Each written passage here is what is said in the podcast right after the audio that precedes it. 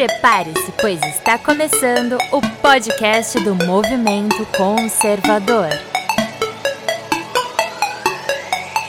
Brasil acima de tudo e Deus acima de todos.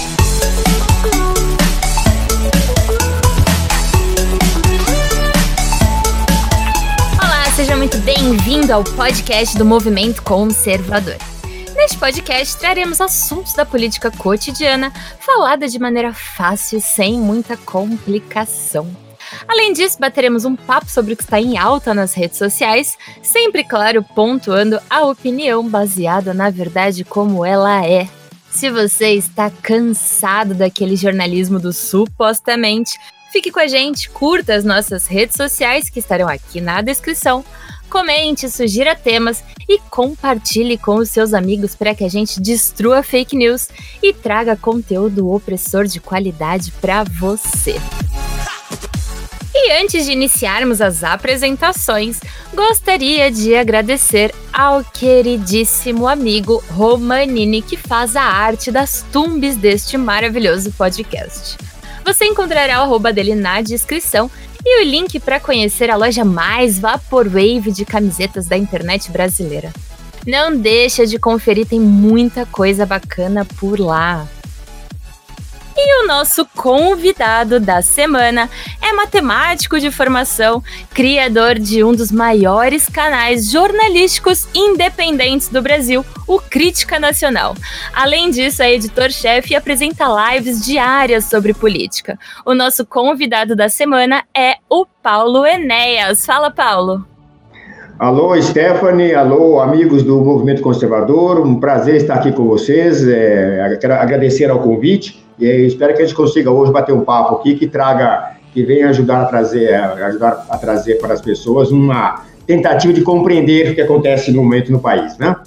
Isso mesmo, e eu, Tef Ferrari, que sou aquela psicóloga conservadora que você já conhece e a host deste maravilhoso podcast. Lembrando que você pode encontrar e seguir os participantes deste podcast conferindo os arrobas que a gente coloca aqui na descrição. Então, sem mais delongas, vamos direto para o assunto desta semana. E é claro, convidando aí o Paulo Enes, a gente não poderia falar de outra coisa senão o poder da imprensa. Quem que é essa grande imprensa? Essa grande imprensa, ela é meio canhota, né? Agora nós estamos com a imprensa independente, ele mesmo é o editor-chefe do Crítica Nacional, que é um dos maiores jornais hoje independentes do país. Não recebemos verbas de gabinete nem dinheiro público, somos financiados por você que está nos ouvindo. Então acompanha a gente e bora lá entender um pouquinho do que está acontecendo aí por trás desta grande mídia. Então, para abrir o podcast, a primeira coisa que eu gostaria de saber do Paulo é para ele contar um pouquinho sobre o trabalho dele no Crítica Nacional, como é que nasceu o Crítica, por que, que ele resolveu aí se engajar politicamente, qual que é, qual que é a tua história, Paulo? Conta aí para o pessoal ouvir. Ah, na verdade, eu até tive a oportunidade de, de, de fazer esse brevíssimo resumo no, no evento recente que tivemos aqui, no importante evento conservador que tivemos aqui, o CIPEC, né? Então, onde foi feita até uma mesa redonda lá junto com o Orlando Santos e, e, os editores dos principais portais conservadores do país, que é uma meia dúzia, assim, muito, né? Infelizmente, né? Ainda somos poucos. Mas, em resumo, para já que o público tem interesse em saber, a bem da verdade, a minha formação, minha área de atuação profissional sempre foi área de outra, né? Na área de exatas, enfim. Professor muitos anos, da rede pública, de cursinhos, etc. E depois na área também de informática mas a partir de um dado momento, basicamente a partir do momento de 2014, né, quando nós tivemos ali, todos se lembram, né, a eleição fraudada de Dilma, que levou novamente Dilma Rousseff à presidência da República, no, já naquele mesmo ano, as pessoas vão se lembrar, acho que é importante isso, a sociedade já reagiu, me lembro claramente até hoje, a eleição, o segundo turno foi mais ou menos em outubro, né, por aí, outubro, uhum. novembro de 2014, quando a Dilma venceu, entre aspas, a eleição. Já naquele mês de. No, já no segundo turno, em novembro, na segunda quinzena, alguma coisa assim, fizemos aqui já uma primeira manifestação, né? De, de repulsa, né? Uma manifestação pacífica, uma caminhada, uma passeata da Paulista, até lá embaixo na, na, no Ibirapuera, já manifestando descontentamento de uma parcela da população em relação àquilo.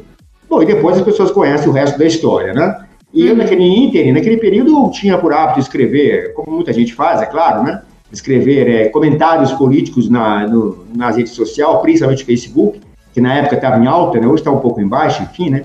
Mas as pessoas, de modo geral, davam uma reação positiva àquilo e sugeriram é, dar um formato, né? Até mais é, acabado, digamos assim, a essas publicações que eu fazia. A partir daí, então, inaugurei um blog, em princípio, como atividade é, paralela à minha outra atividade profissional que exerci, até que identifiquei um fato que eu acho interessante, é muitos das, das pessoas que hoje, que ainda hoje, né, são, as pessoas chamam de influenciadores, né, digitais, é, uhum. nós nos pautamos muito, que é correto, né, foi, foi e continua sendo correto, pelo aspecto opinativo, né, a gente dava, as pessoas escreviam blogs, escrevem, escrevem Facebook, fazem vídeos, etc., ou podcasts, inclusive, dando sua opinião sobre determinados, eh, sobre algumas questões, ou trazendo aspectos mais formativos, que é muito importante, né, sobre valores conservadores, aspectos de alta cultura, assim por diante. Tudo isso é extremamente importante, isso é inegável. Porém, eu percebo que existia na época, e acho que ainda existe de alguma maneira, embora venha sendo sanado aos poucos, uma lacuna no que diz respeito a um jornalismo, né, que é diferente do ensaio, né, é diferente uhum. da, da, da daquele material, daquele texto, ensaio ou ensaio que você publica na forma de ensaio, ou de uma análise mais aprofundada de um aspecto da, imediato da, da político ou cultural, ou um aspecto teórico mais geral, né? Então, me propus a fazer o site tendo esse horizonte, ou seja, não vamos criar um veículo conservador que seja focado na produção de notícias, né? Óbvio que com viés, com uma, uma posição bem definida, como vamos falar mais adiante, e foi assim que, resumidamente, que nasceu o Crítica Nacional. Claro que uhum. nasceu primeiro no formato um pouco mais é, limitado, no WordPress, etc. E a partir de 2017, a gente passou a dar, a dar uma, com a, vindo a colaboração de outras pessoas, a gente conseguiu dar uma estrutura mais bem, mais, mais bem, é, um pouco mais bem estruturada para a produção do, do site, e ele é o que ele é hoje, ou seja, nós somos uma equipe muito pequena, sou eu e mais três pessoas na redação, a Cláudia que apresenta comigo a, o, o nosso jornal diário, enfim, e mais duas pessoas no suporte, tem uma equipe que cabe todo mundo numa Kombi e nem um espaço, né? A equipe nacional é basicamente isso, não é nem numa Kombi, acho que é um Fusca com uma, apertando um pouquinho caberia todo mundo. Mas é bem da verdade. Então é isso, felizmente o jornal tem uma aceitação muito grande junto ao público, ao que a gente consegue alcançar. Tem, tem também o fato que nos, que, nos, que nos deixa muito satisfeitos e honrados até, que é o fato de ele ser lido por pessoas do governo, embora, como a gente sempre faz questão de frisar, e você já antecipou aqui, nós não temos qualquer relação de natureza formal com nenhuma instituição de governo, com órgão, com ministério, com secretaria, coisa do gênero. Toda a, a sustentação do jornal é feita, é feita pelos assinantes nossos e por, nosso, e, e, e por, e por investidores. Então, a gente não tem nenhuma relação de, dessa natureza. Mas o nosso conteúdo editorial, ele é, digamos assim, apreciado, vamos dizer, no mínimo, né? Ou lido é, pelo próprio presidente, que de tempos em tempos é, compartilha um ou outro material, dá um like, como se chama, né, na rede social com o nosso conteúdo. Hoje mesmo acabamos de postar aqui um artigo sobre uma dada questão envolvendo a disputa política é, aqui no, no, Estado, que foi compartilhado pelo deputado Eduardo Bolsonaro. Então, é, isso, isso nos agrada muito, mostra que estamos fazendo a coisa correta, né? E, mantendo a nossa independência, que acho que é fundamental, mas essencialmente é isso. Então a ideia é ser um, um veículo de viés conservador, deixando isso, é, isso, explícito para o público, com uma posição bem definida e tendo compromisso com a verdade, que é isso que é o.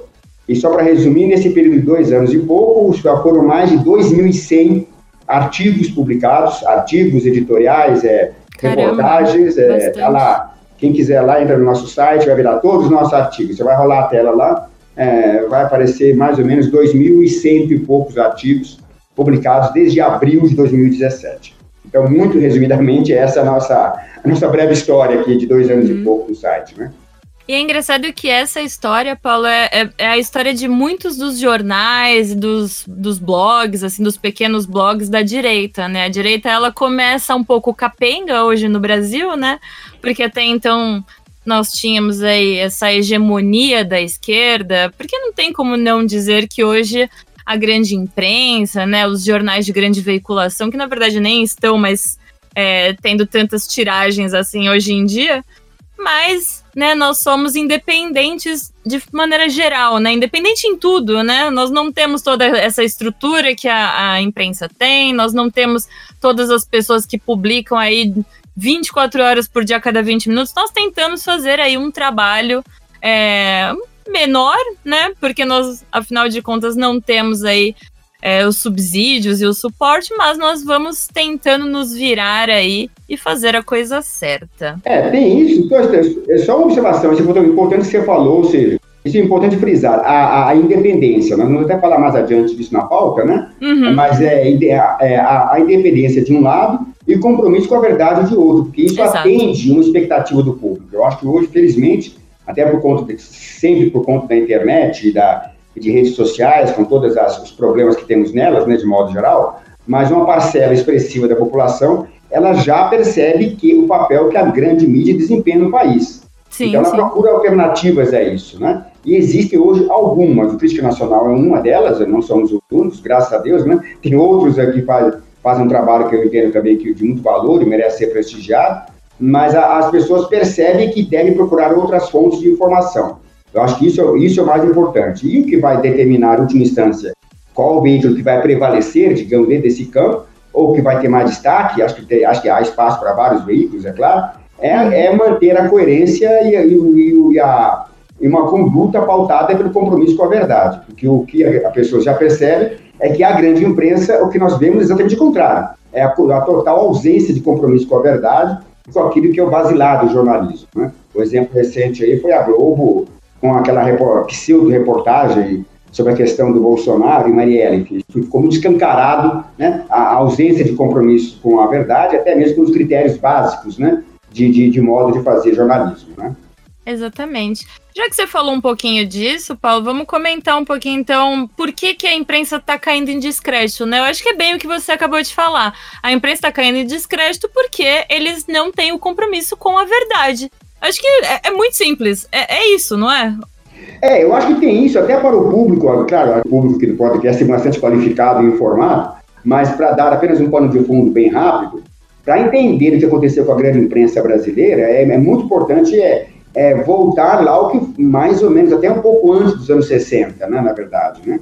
Falando assim de maneira muito sintética e para quem quiser aprofundar, eu, eu recomendo aqui enfaticamente que procurem vídeos do professor Olavo de Carvalho, que onde ele, até por ter vivenciado isso, né, ele é jornalista também, trabalhou como jornalista aqui no Brasil durante um longo período, é, o, o, que aconteceu? Já um pouco antes dos anos, dos anos 60, depois, mesmo após a mudança do sistema político para para o regime militar, que, que nós assistimos? Nós assistimos a um aparelhamento total da grande imprensa, é, por parte da esquerda. Esse é, é, é, é isso que é importante que as pessoas tenham em mente. Ou seja, a, a, a imprensa de modo geral, e você tem assim raríssimas exceções, mas particularmente os grandes veículos, né, as grandes emissoras de TV, etc., de rádio também, as grandes redes de rádio e televisão, passaram a ter nas suas redações, estúdios, etc., é, passaram a ser um território de hegemonia completa da, do pensamento, da mentalidade esquerdista. Esse é o um dado, assim, é o dado que explica muito que aconteceu no Brasil nos últimos anos, né? Nós vemos isso na maneira pela qual a imprensa aborda certas questões. Não vou nem chegar aqui na questão do governo Bolsonaro, mas a maneira pela qual a imprensa aborda, por exemplo, o problema da violência, sempre do ponto de vista do, do, do criminoso, ignorando a vítima e vitimizando o criminoso, a maneira pela qual a, a, a grande imprensa procurou, nesse período, ao longo desse período, demonizar qualquer pensamento, qualquer pensamento que não estivesse no mainstream, como se chama, né? do pensamento é, esquerdista de modo geral, né, em diversas áreas da vida, da sociedade de modo, de modo geral, e iniciado o governo Bolsonaro, nós percebemos que essa, essa vocação militante que a grande imprensa passou a exercer, ela chegou ao seu limite, né? Nós vemos isso no comportamento de veículos como a Rede Globo, como a Folha, como o Estadão e outros, enfim, né? Em que pese ter nesses veículos um ou outro jornalista comprometido com um trabalho sério, então o que acontece? Nós percebemos que eles estão empenhados não em trazer conteúdo noticioso. Ainda que esse conteúdo, se importante as pessoas entenderem, ainda que esse conteúdo venha acompanhado de uma opinião editorial crítica, que é legítima, né? É do jogo democrático, mas no mínimo a informação correta, né? Então não há mais essa obrigação, não há mais esse compromisso, aliás. o que, se for para definir o que é a grande imprensa hoje, ela pode ser definida em poucas palavras, ou seja, como consequência do aparelhamento que a esquerda fez ao longo dessas décadas, e é importante frisar, um aparelhamento que teve início já nos anos 60, inclusive durante o próprio regime militar.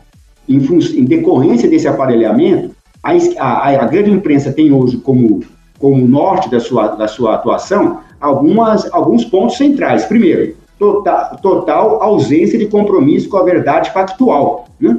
Não estou preocupado com a verdade factual.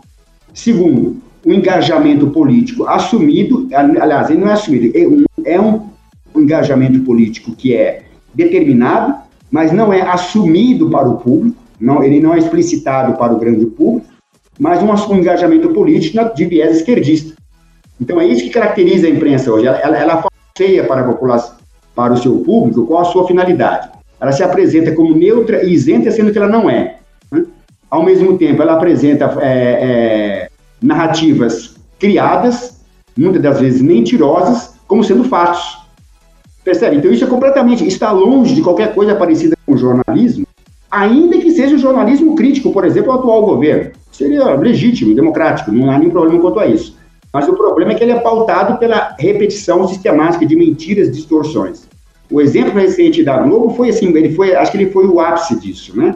Ou seja, aquilo que não era notícia, como bem observou, por exemplo, Augusto Nunes, que é um exemplo, um jornalista da grande imprensa que, de um modo geral, você pode até discordar dele, tem algumas coisas que ele afirma, das suas opiniões, mas ninguém poderá acusá-lo de ser um, um jornalista que não se atém a alguns princípios básicos aí de compromisso com a verdade factual, pelo menos, né? Pois bem, ele até deu ele até enfatizou muito isso lá no programa Pingos dos Is. Ele deu uma aula para o Felipe Moura Brasil, né, que estava passando pano, né, como se diz na Rede Globo. Ele diz, ele dizendo, mas não, o que a Globo fez, ela foi trazer uma não notícia. A notícia real, se é que era para ser notícia, é que o porteiro deu um, depoimento falso, que provou-se falso, envolvendo o nome do presidente da República numa investigação do caso Marielle. Agora, qual foi a notícia que a Globo trouxe? A notícia que ela trouxe é a citação do nome do, do presidente, e que levou até, obviamente, aquela reação mais do que, mais do que justa e correta do presidente naquela madrugada, é indignado com a maneira pela qual uma emissora construiu uma narrativa mentirosa, uma narrativa mentirosa para tentar incutir na população uma ideia, uma ideia falsa, obviamente, de que o presidente teria algum envolvimento com esse crime. Uma coisa gravíssima, um atentado contra a segurança nacional, enfim. Mas tudo isso reflete o quê? Reflete o padrão que a imprensa passou a atuar, ou seja, deixou de lado qualquer compromisso com a verdade factual para preocupar-se unicamente em construir narrativas, e no caso agora, no momento que a gente vive, a construção dessas narrativas tem um objetivo claro, que é derrubar, inviabilizar o governo Bolsonaro ou derrubá-lo. Isso eu não tenho a menor dúvida, que esse é o objetivo explícito da, da, é, da maioria desses veículos, né, da maioria do, do, dos seus jornalistas, editores, apresentadores, enfim, é trabalhar nessa direção.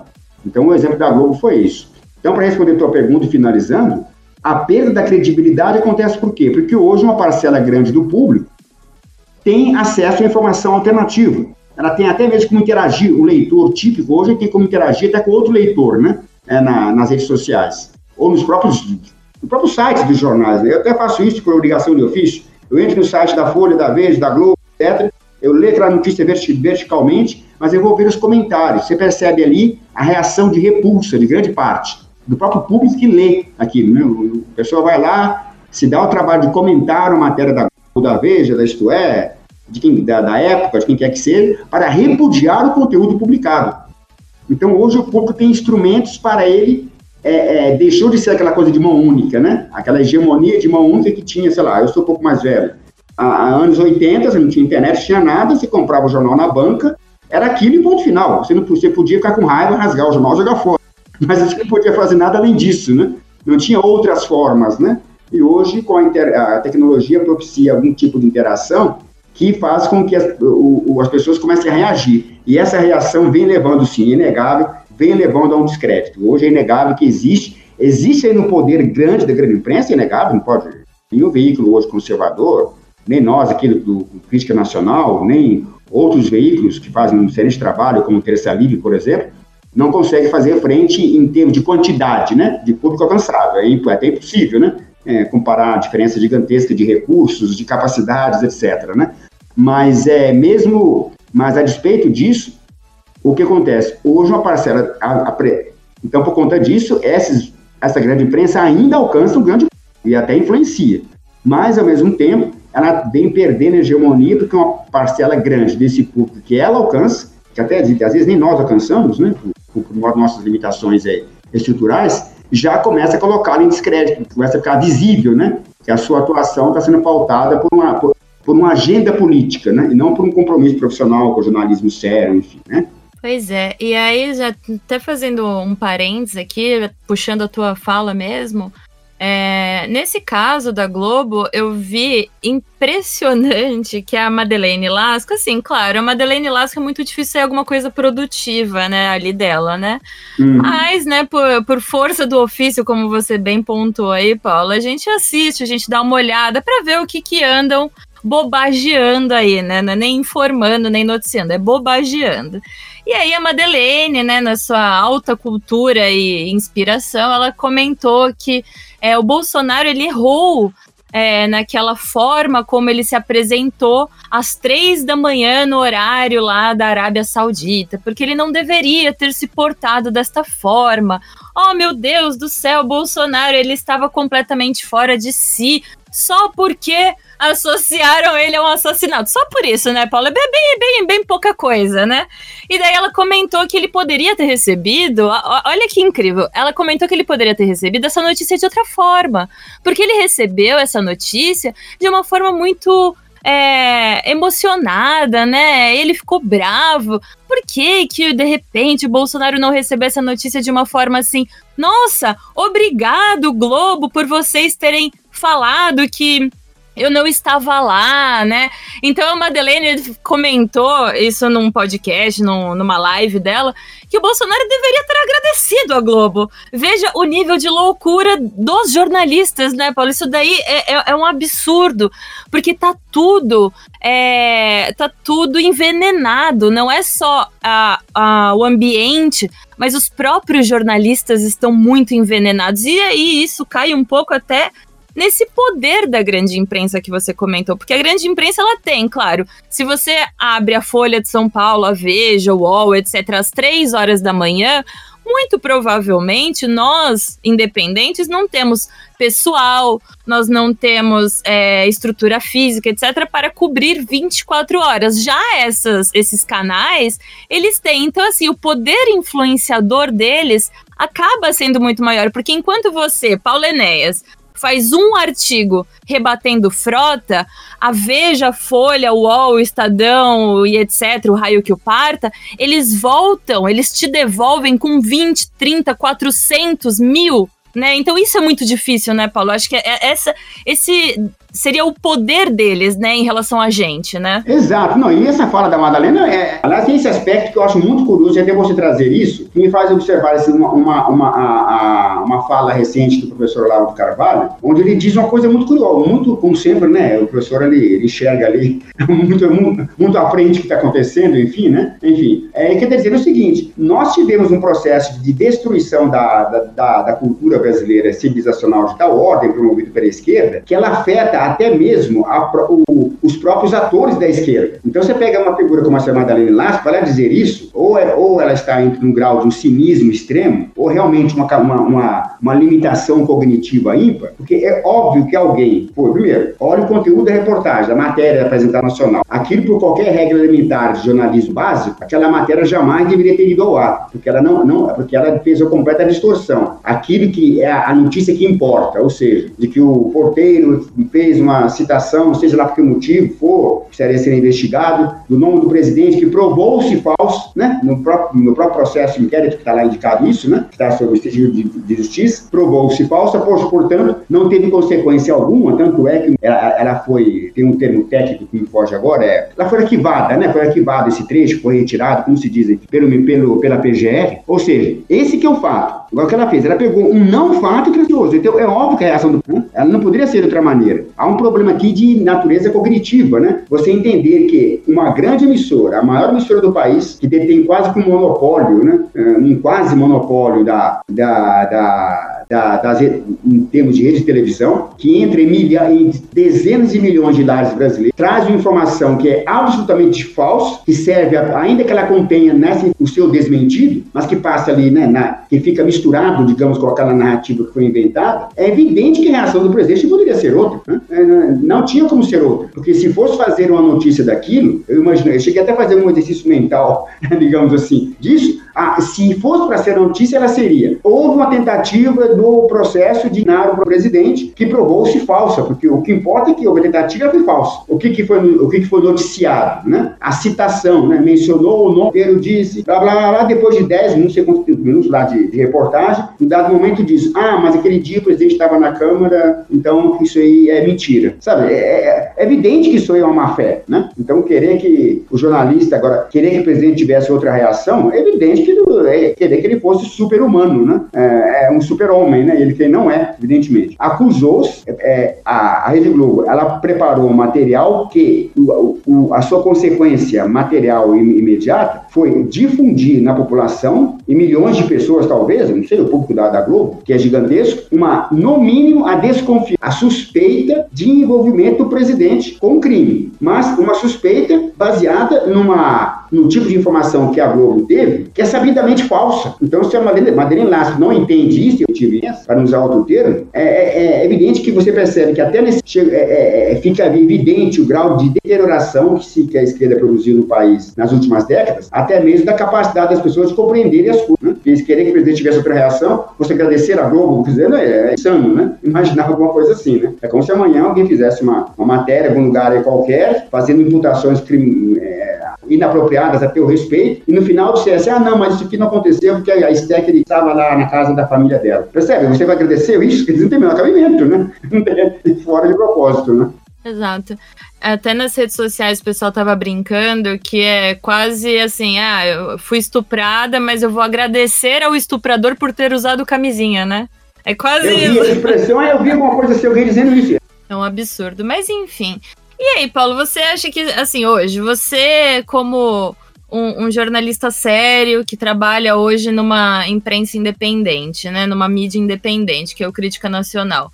Você acredita que vocês, né? E aí vocês, eu não tô me incluindo aqui na posição de entrevistadora, mas até poderia me incluir, estão ganhando espaço. Você acha que realmente hoje estamos conseguindo fazer barulho, estamos conseguindo incomodar de alguma forma aí essa essa imprensa que não, não faz o seu papel, que geral, que frequentemente é, vai contra os princípios do jornalismo, né? Nós temos aí vários, é, vários exemplos de, de como eles é, não seguem as próprias condutas, né? E daí?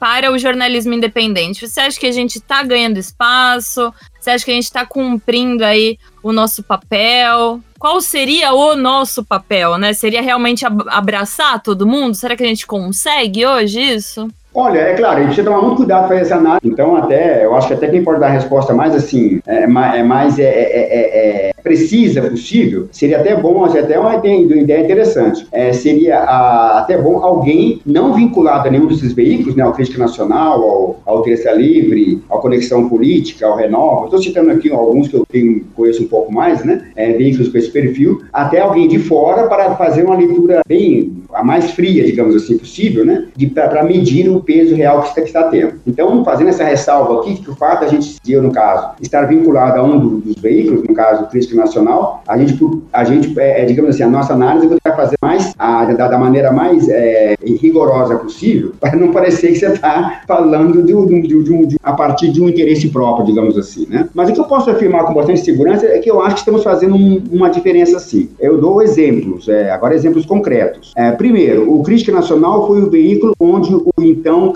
pré-candidato Jair Bolsonaro, é, no final de 2017 ou início de 2018, eu posso até achar aqui no site, numa entrevista exclusiva da, da Nós, ele informou que estava saindo do Patriotas e indo para o então PSL, por exemplo. Aquela notícia foi dada numa entrevista que eu fiz com ele por telefone, naquele momento, e ele, inclusive essa entrevista, ela foi, o, foi por telefone, se botou depois num, num vídeo, enfim, é, e, e, foi colocado no site, e essa entrevista, ela foi repercutida nos principais veículos da grande imprensa, no caso, né? Folha, Veja, Antagonista, assim por diante, Estadão e outros, né? Então isso já mostrou uma, uma, uma, uma medida. A outra, agora, em que medida nós estamos, digamos assim, conseguindo incomodar? Que essa... Eu acho que a CPI das fake news é um indicador de, por exemplo, o fato de ter havido uma CPI, o fato de, por exemplo, é, com tudo que ela implica, o fato, por exemplo, também de, recentemente, uma, uma publicação da grande imprensa também, como a revista é, ter se dedicado a produzir uma matéria porcaria de matéria lá assinada pelo Felipe Moura Brasil, fazendo ataques. No caso, embora o alvo fosse uma reunião de pessoas, etc., que já foi mais do que esclarecido, também teve menção explícita ao papel desempenhado pelo Crítica Nacional, dessa maneira. Nós tivemos hoje, né, até o artigo, estamos gravando isso hoje, domingo, dia 3 de novembro, né,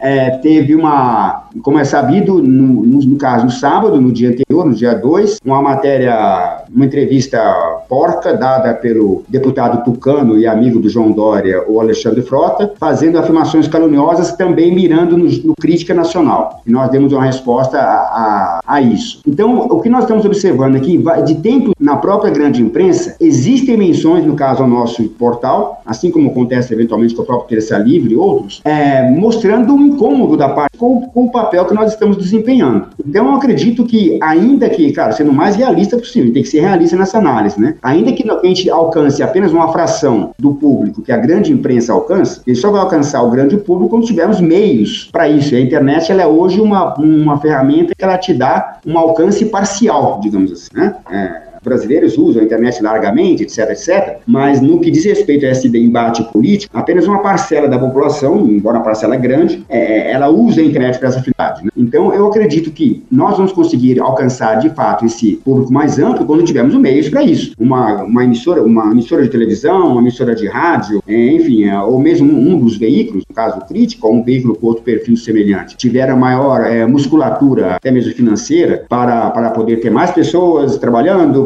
para crescer, digamos assim, como empreendimento, né, para alcançar um público maior, que eu acho hoje nenhum deles tem na, na dimensão necessária, digamos. Mas a despeito disso tudo, eu acho que estamos conseguindo sim, porque a, a, de um lado, a reação da a criação da CPI das fake news, de um lado, mirando sistematicamente nesses veículos, e nós, é, a, a própria reação da grande imprensa. E a gente observa também a reação do público, mesmo com todas as limitações que nós temos aqui, a gente já percebe que a gente alcança, alcança um público expressivo, muitas que, que muitas vezes esse público é, é, é, ele, ele, ele espontaneamente reproduz o nosso conteúdo, né? Ele faz a, a, a, a, replicação do nosso conteúdo e isso incomoda a grande imprensa. Então, já, no caso, Crítica Nacional, já fomos mencionados é, na Cruzoé, na Folha, no Estadão, é, não sei, acho que todos os veículos da grande imprensa, só faltou a Globo, eu acho. Recentemente na Jovem Pan, assim por diante. Ou seja, nós estamos conseguindo incomodá-los. E de um lado, de um lado e de outro, ganhando um público cada vez maior. Que ainda, mas eu acho importante a gente também ficar, né, no se, no, nos, nos auto-iludindo. Ainda estamos muito aquém, em termos de sociedade brasileira e tudo mais, estamos muito aquém daquilo que é necessário para um equilíbrio razoável. Você ter uma, um equivalente a uma Fox News, como nos Estados Unidos, né? Uma Fox News de um lado e a CNN de outro, digamos. Nós ainda não temos isso, né? A rigor, nós só temos CNN aqui no Brasil, né? Nessa, nessa analogia, né? A gente não tem uma, ainda uma... E mesmo os veículos de internet, elas têm um público muito grande, mas nenhum veículo da, atualmente, por exemplo, tem o, o alcance que tem o Breitbart, por exemplo, jornal online, é, online americano, um excelente jornal, viés conservador e tal, mas cujo público é muitíssimo maior que de até do que qualquer um dos veículos conservadores que temos aqui ainda. Então, infelizmente, eles estamos muito para trás, mas se você considerar um período curtíssimo aí, de, acho que o, mais, o veículo mais antigo deve ter cinco anos, considerando esse tempo curto, eu acho que nós, o, o, o, o Terça tem cinco anos e nós temos três, dois e pouco, fazer três anos agora. Então, considerando esse, esse tempo muito pequeno, eu acho que já estamos fazendo um trabalho de expressão, sim. Tanto faz expressão que estão aí as evidências, né, de parte, parcelas do establishment se, sentindo-se extremamente incomodadas conosco. E é até engraçado, né, Paulo, porque o establishment, ele fala que nós não somos tão garbosos, que nós não é, usamos palavras difíceis, né, que às vezes nós fazemos memes, etc e tal, mas eles sempre falam que a forma como nós é, republicamos e nós é, difundimos as notícias são através das tias do Zap, né? Então eles usam até alguns termos super pejorativos que pra gente é ótimo, né?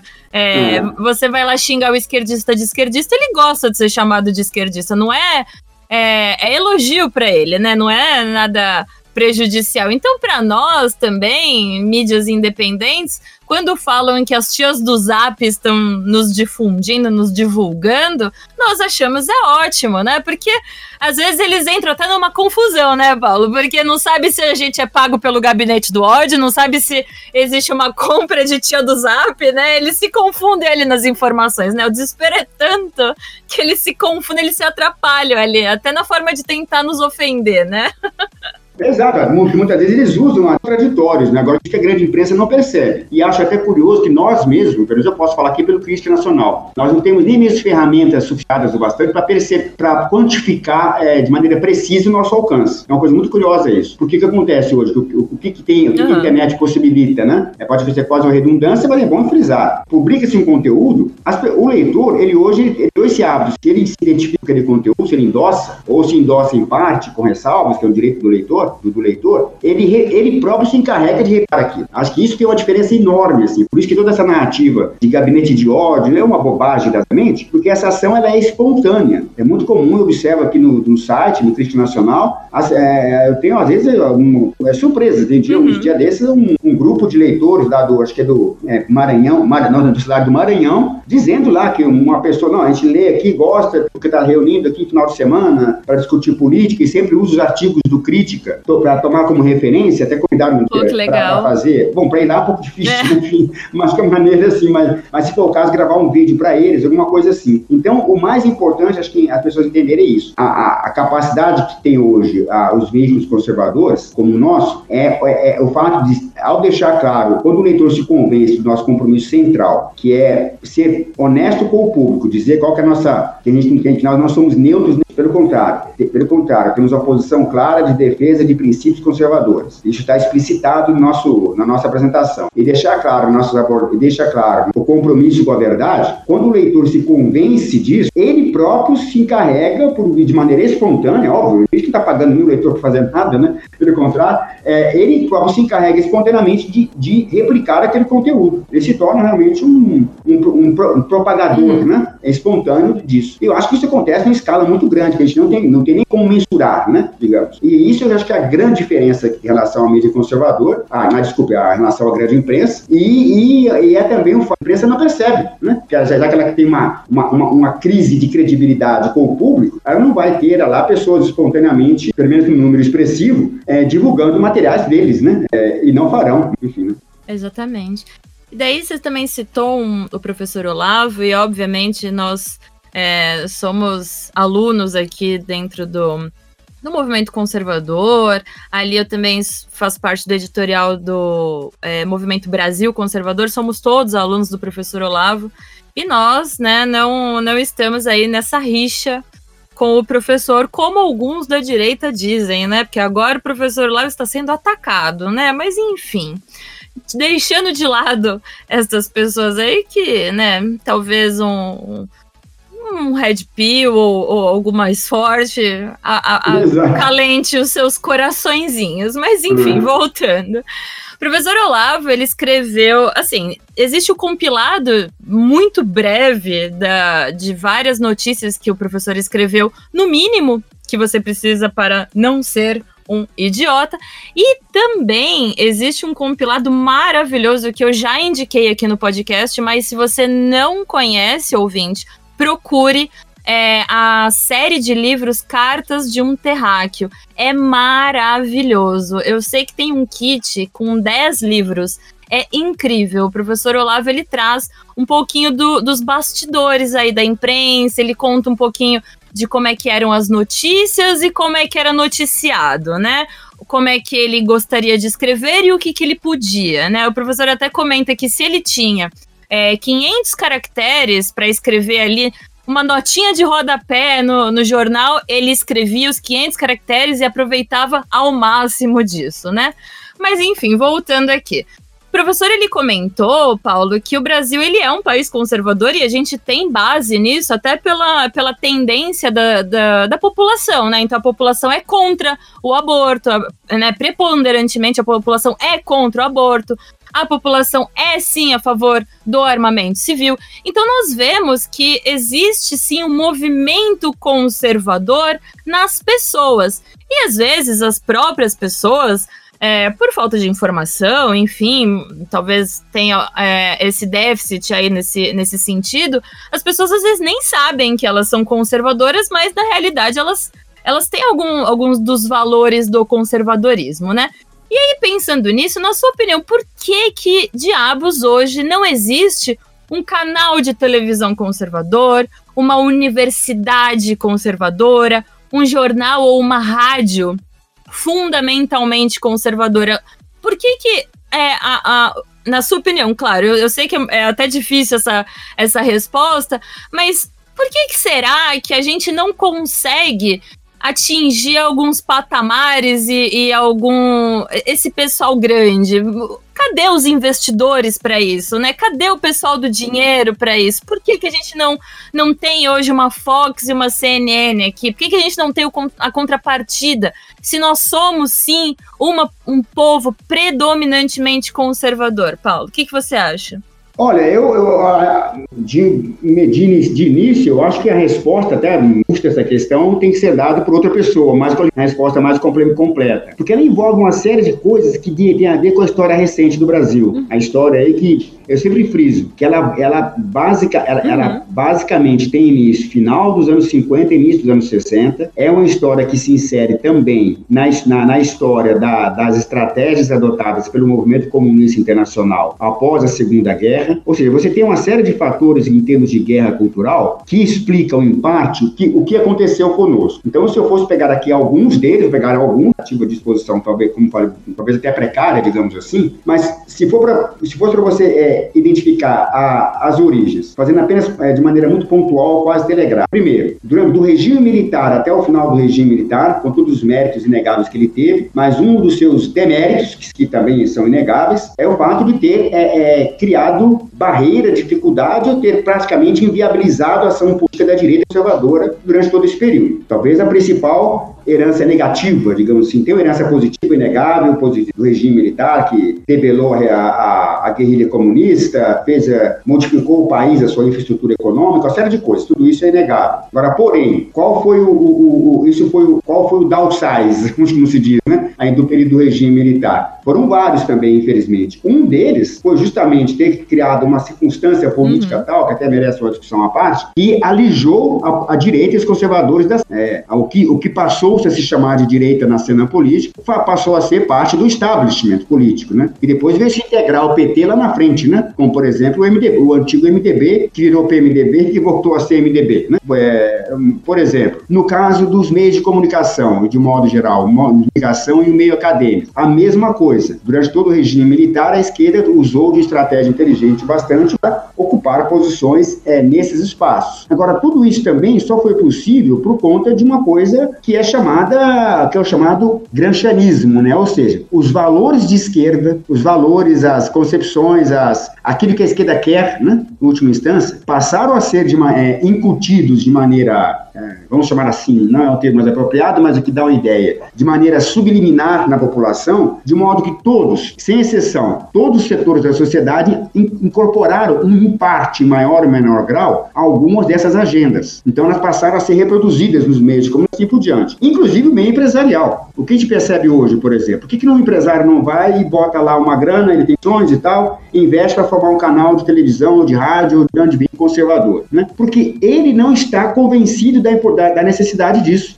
Porque ele vê uma coisa como a Rede Globo, ele vê a Folha, ele lê a, o Estadão e a Veja, ele acha que lá está tá, tá de bom tamanho. Né? Ele não consegue perceber ali o, o que, que aqueles veículos estão fazendo, né? que papel que eles estão desempenhando na guerra cultural. Então, nós tivemos aqui hoje, eu acho que a gente vive agora no, na década de 20 do, do, desse século, a, a consequência de um processo que teve início na, quando você alijou os conservadores, você alijou, depois tivemos o final do regime militar, a esquerda volta triunfal, e com toda a narrativa é, sendo dada unicamente pela esquerda, né? aí você passa a chamar o regime militar de ditadura, os ex-comunistas e guerrilheiros e assassinos e, e, e, sequestradores passam a ser pintados como heróis, né? É, como heróis que lutavam supostamente pela democracia, assim por diante. Ou seja, então se criou essa narrativa do, de história recente do país, em que passou a prevalecer a mentalidade esquerdista e, e acompanhado disso de uma demonização de qualquer coisa associada a valores conservadores de direita. Tanto é que é, no Brasil aqui, não sei muito longe, há, há basicamente 10, 15 a 15 anos, até menos, alguém apresentar-se como de direita e conservador era quase para ser, era quase impossível. Né? O seu grau de, de, de, de, isolamento social, digamos assim, se você se apresentasse assim, seria imenso. Né? Então, esse,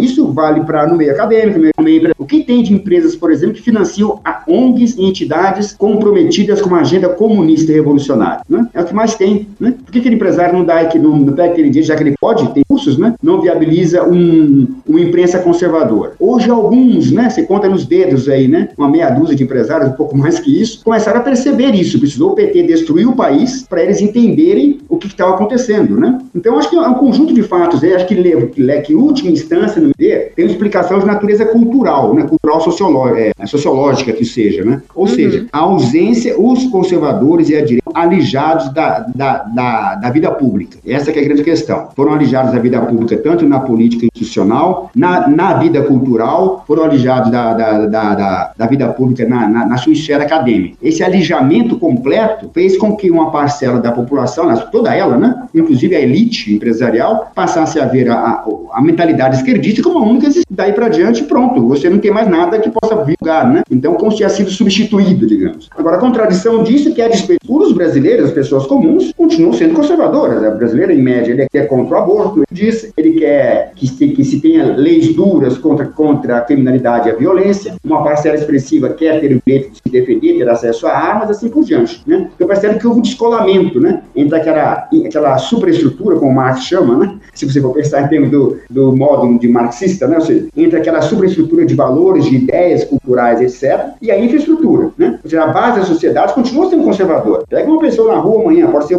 o, seu chefe na empresa, é, o seu empresário, né? Mas não, ele é contra, porque tem que, tem que, tem que jogar duro com bandido mesmo, assim por diante, mas ao mesmo tempo ele se sente inibido por, uma, por, uma, por, uma, por um discurso que se impôs né, ao longo dessas décadas, que torna quase constrangedor você dizer isso. Mas é claro, como falei, isso felizmente no Brasil, por um período relativamente curto, por grande também influência da internet, começou a ser quebrado, mas não foi quebrado ainda bastante para ter iniciativas mais robustas para dar esse espaço além, digamos assim, né? Na, na, principalmente no que diz respeito à imprensa que estamos tratando aqui. Eu ficaria muito feliz se visse amanhã a, juntar meia dúzia de empresários aí, reunir, não sei quanto custa fazer um veículo de grande porte, não tenho a menor ideia, mas, mas reunisse um grupo de empresários amanhã e decidisse pegar 50 milhões, estou chutando aqui, e dizer, não, nós vamos ter aqui uma, uma, uma emissora de TV, um jornal de grande porte para bater de frente com a Folha, com a Veja ou com o Estadão, por exemplo, um exemplo, né? É, eu acharia muito bom se acontecesse, mas por algum motivo ainda não se sentiram convencidos da necessidade disso. Eu acho que esse é o grande problema. Ah, eu acho que quando é, ainda não se deram conta da necessidade de fazer um lá e até mesmo da sua viabilidade comercial, né? Porque qualquer. Quem, eu, se tivesse muito dinheiro, faria isso, né? Ou seja, você investe no negócio, você vai ter, inclusive, retorno do seu investimento, porque há,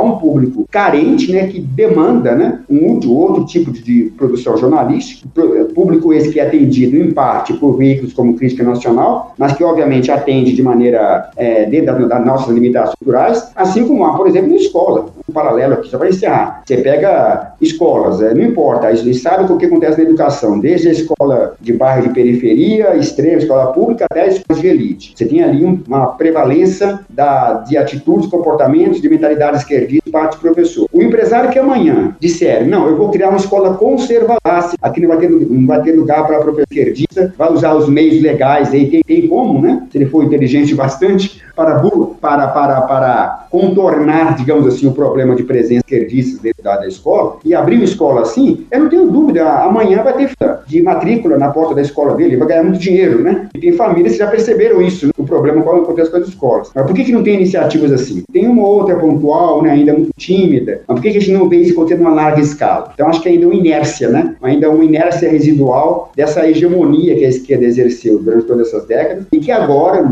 em poucos anos aí, um tempo relativamente curto, essa hegemonia vem sendo quebrada, mas ela tem a sua, a sua, a sua consequência, né? ela tem os seus, os seus efeitos presentes na sociedade ainda. Né? Então, você, empresário milionário, fica a dica. Né? Uhum. Nós somos um bom nicho, nós somos um nicho com inclusive uma grande expectativa de crescimento e retorno. Então, você, empresário que quiser financiar aí iniciativas, né, de repente um grande jornal, uma grande emissora ou algo do tipo, Paulo Enéas será o nosso Silvio Santos da direita.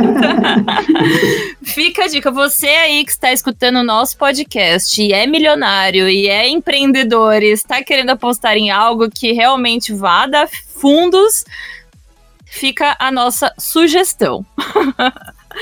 Então, Paulo. Bem-vinda, por sinal. É, seja muito, é, será muito bem-vinda, por sinal. Fizemos aqui o nosso merchanzinho, né, Paulo? Então, Exato. vamos seguir. É, hoje, Paulo, você acredita de verdade que dá para um, ser isento? Porque eu, eu não sou jornalista, né? Mas é, eu já ouvi alguns jornalistas comentando: ah, não, porque neutralidade é diferente de isenção porque isso, porque aquilo, não, porque o William Bonner lá no Jornal Nacional ele é, assume aquela postura, aquela voz, aquela forma é, de passar a notícia, né? Ele, ele não esboça reações, ele não sorri, ele não fica triste, ele é quase que uma múmia ali passando a informação, lendo o prompter, né? E aí, será que isso mas assim, por mais que ele não esboce algumas reações, isso que é uma grande mentira, porque ele esboça várias vezes reações ao noticiar alguma coisa, principalmente quando é alguma coisa que falaram mal da Rede Globo, e ele faz até num tom ironizado, né, um tom de chacota, etc. Mas será que realmente existe isso, né? Você comentou, pô, o problema não é ter viés, você pode ter viés.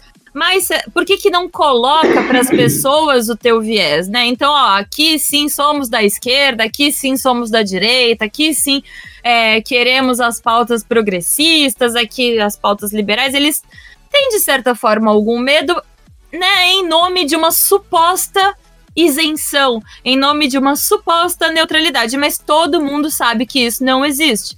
Então eles de repente colocam desta maneira justamente para não perder ali um determinado nicho, um determinado público, para fingir que.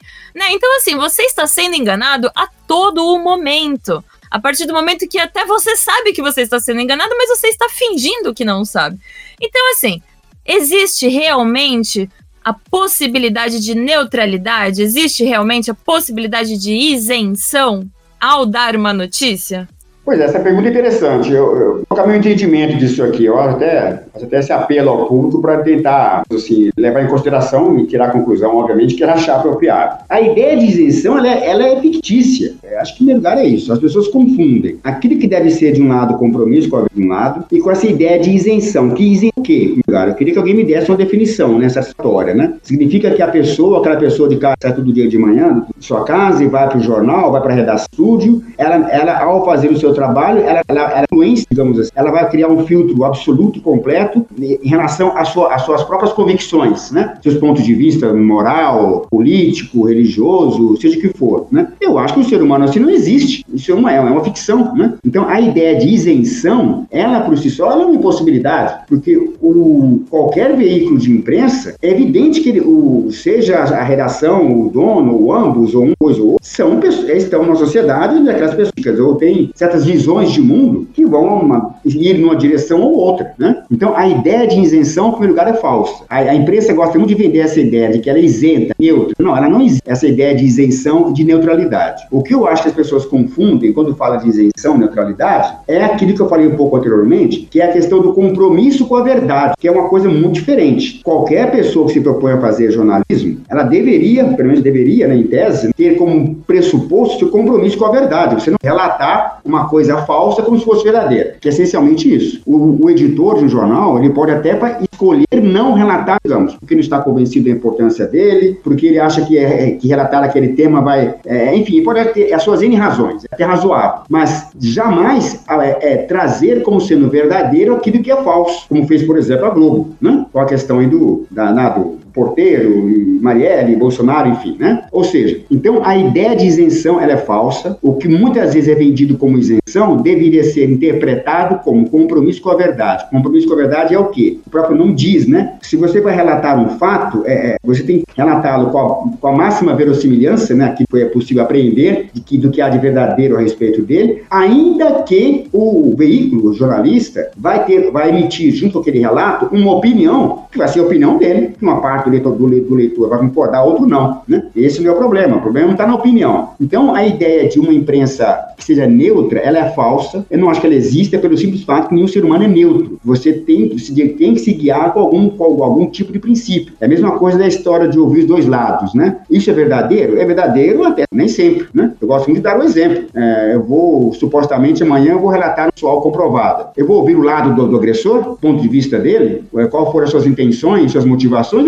Que não. As minhas balizas morais não, não me permitem, digamos assim, é, de é, ouvir as, as razões do, da, da, da, do agressor. Né? Você vai querer, você vai eventualmente relatar o fato e dizer, é, é, é, descrever o que aconteceu e quais foram as providências tomadas para punir o agressor e não para ouvir o ponto de vista dele. Né? Não vou me propor a ouvir o ponto de vista dele. Né? Então, até mesmo essa ideia dos dois lados, né? é verdade até certo ponto. Agora, se alguém me vem me traz uma informação, ó, há uma denúncia de corrupção contra fulano de tal, uma denúncia, então, obviamente, é razoável que você vai ouvir, se achar que é o caso. Vai relatar a denúncia, mas vai eventualmente para saber se há fundamento, qual a versão dele, até que, até que o caso seja apurado e você tenha ali a verdade, né? É, a, à tona. Então, tanto no caso quanto no outro, você percebe, o, o compromisso com a verdade não está dissociado da. No, o compromisso com a verdade não está dissociado daquilo que é, que deve ser a sua baliza moral. Se a sua baliza moral tem um pressuposto compromisso com a verdade, é ela que vai guiar o seu trabalho. Então, essa ideia de imprensa neutra, isenta, que não tem lado, ela é falsa. A grande imprensa hoje, para encerrar, ela passa essa ideia para pessoas, que é uma ideia rigorosamente mentirosa. Por exemplo, no caso dos veículos nacionais todos, com uma ou outra exceção, obviamente, são controlados nas suas redações por petição franca e abertamente de esquerda, é o caso da Rede Globo. Eu vi ontem, por exemplo, uma, uma um programa muito bom com, com, com, a, com o doutor Evandro Pontes, numa, lá no Instituto Borborema, onde um, um dos apresentadores, qual é o partido que tem mais influência no Brasil em esferas de opinião pública? É o PSOL. Metade da redação da Rede Globo deve ser, deve ser eleitora do PSOL, não é nem do PT, né? Metade ou mais. A mesma coisa da Globo. É da Globo, de Folha, assim por diante. Então, essas pessoas elas têm compromisso com a agenda política. Agora, o que elas dizem para o grande público? Elas dizem que são neutras, o que é falso. Não, eles têm compromisso com a agenda. E a prova disso é a maneira pelas qual eles retratam ou deixam de retratar os fatos relativos ao governo, a maneira pelas qual eles tratam ou deixam de retratar algum fato relacionado aos conservadores e à direita, porque eles têm, lado, têm um lado escolhido. Escolher lado não é problema. O problema é quando esse lado está escolhido, que sempre existe, mas não deixa isso claro para o leitor. Vende para o leitor uma falsa ideia de neutralidade, uma neutralidade que nunca vai existir. É por isso que toda imprensa que se propõe a ser como neutra, até faço aqui uma recomendação ao público, desconfiar de quem se diz neutro ou isento na grande imprensa, que ela não existe essa, essa neutralidade e essa isenção. Quem está usando isso em geral é porque já escolheu um lado, que é o lado da esquerda, é o lado contra os conservadores, é o lado contra os valores cristãos, mas ele escolhe esse lado, ele já está nesse lado, mas ele apresenta-se como sendo neutro, que é uma maneira de dissimular. Né? Então, eu acho que não realmente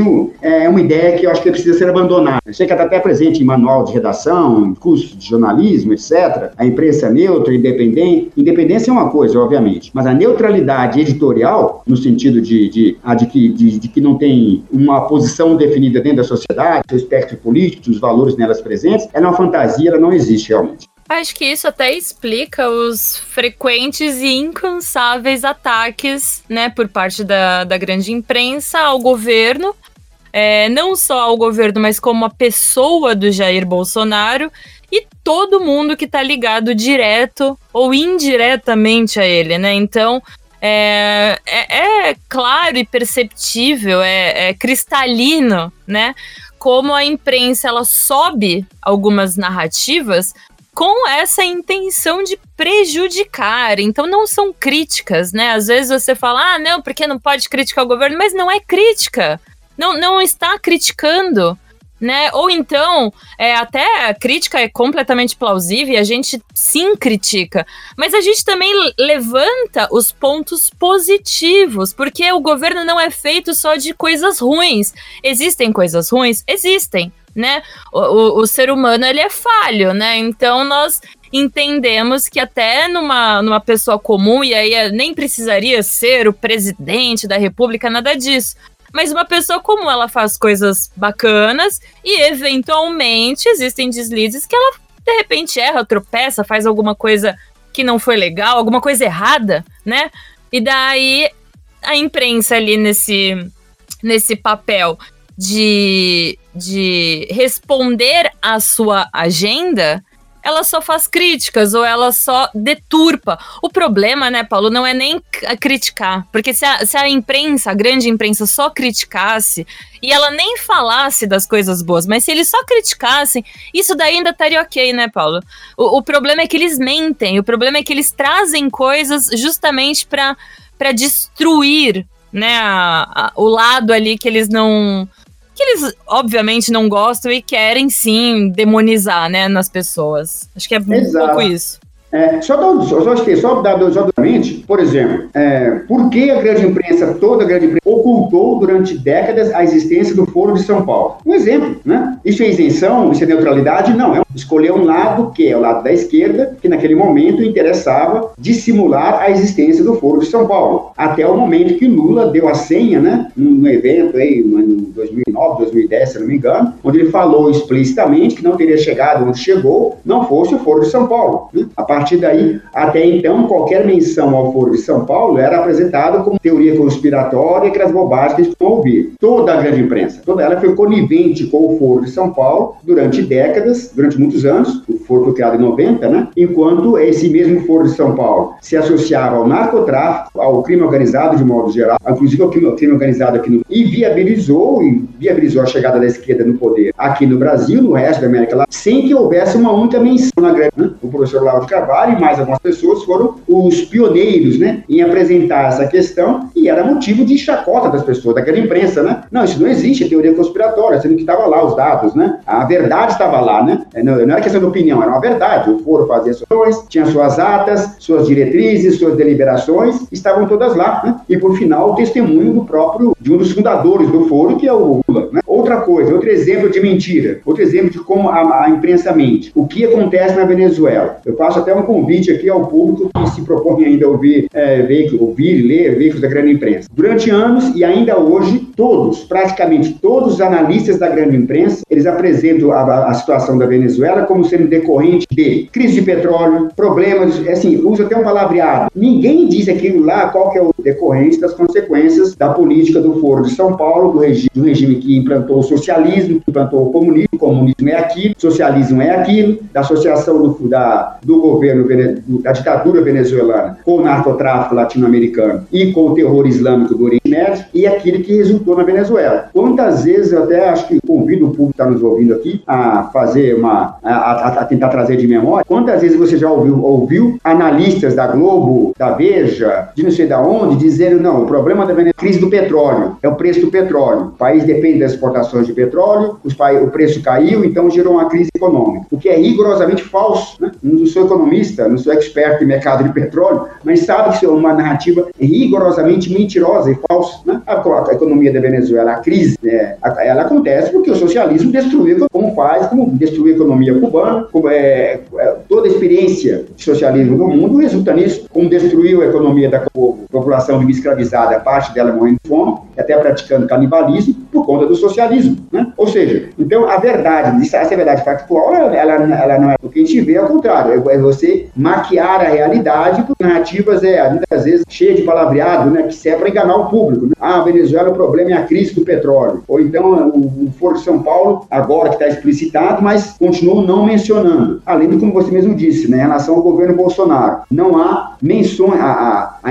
a imprensa preocupa-se fundamentalmente em fazer a guerra política política contra o governo. As narrativas, é, aquele que, que o governo está fazendo de bom, e é muita coisa, a gente sabe disso, apenas eventualmente, de pontualmente, um ou outro veículo, você vê aquilo ser destacado. Né? Vamos ter semana que vem agora o, o leilão do pré-sal, que vai trazer alguns bi, dezenas de bilhões de dólares de investimentos estrangeiros no país. Isso está sendo secundarizado por uma conversa da Rede Globo, que ao de porteiro, que falou de Bolsonaro, no caso Marielle, assim por diante. Então vocês percebem, então, o papel que ela desempenha. Né? Ela desempenha o papel, o papel é dessa natureza. Né? É agente político, a imprensa é agente político com um lado bem definido, com a diferença que mente para o público dizendo que não tem lado algum, dizendo que é neutra, né? ou que é isenta, o que é rigorosamente falso. Né? Exatamente. Bom, e para fechar esse primeiro bloco aqui de perguntas ao Paulo, de um bate-papo aqui sobre imprensa, eu acho que nada melhor como esta última questão que se refere a Paulo, uma sugestão sua é, ou sei lá, um incentivo aí para esses canais independentes de direita que estão surgindo, né? Porque diariamente é, você vê que a, as pessoas elas se mobilizam, né? Então, é, todos os dias nascem diversos podcasts de direita, existem é, emergem, né, algum, algumas pessoas se interessando em escrever para um editorial, para outro. Alguns editoriais eles estão se construindo e se formalizando.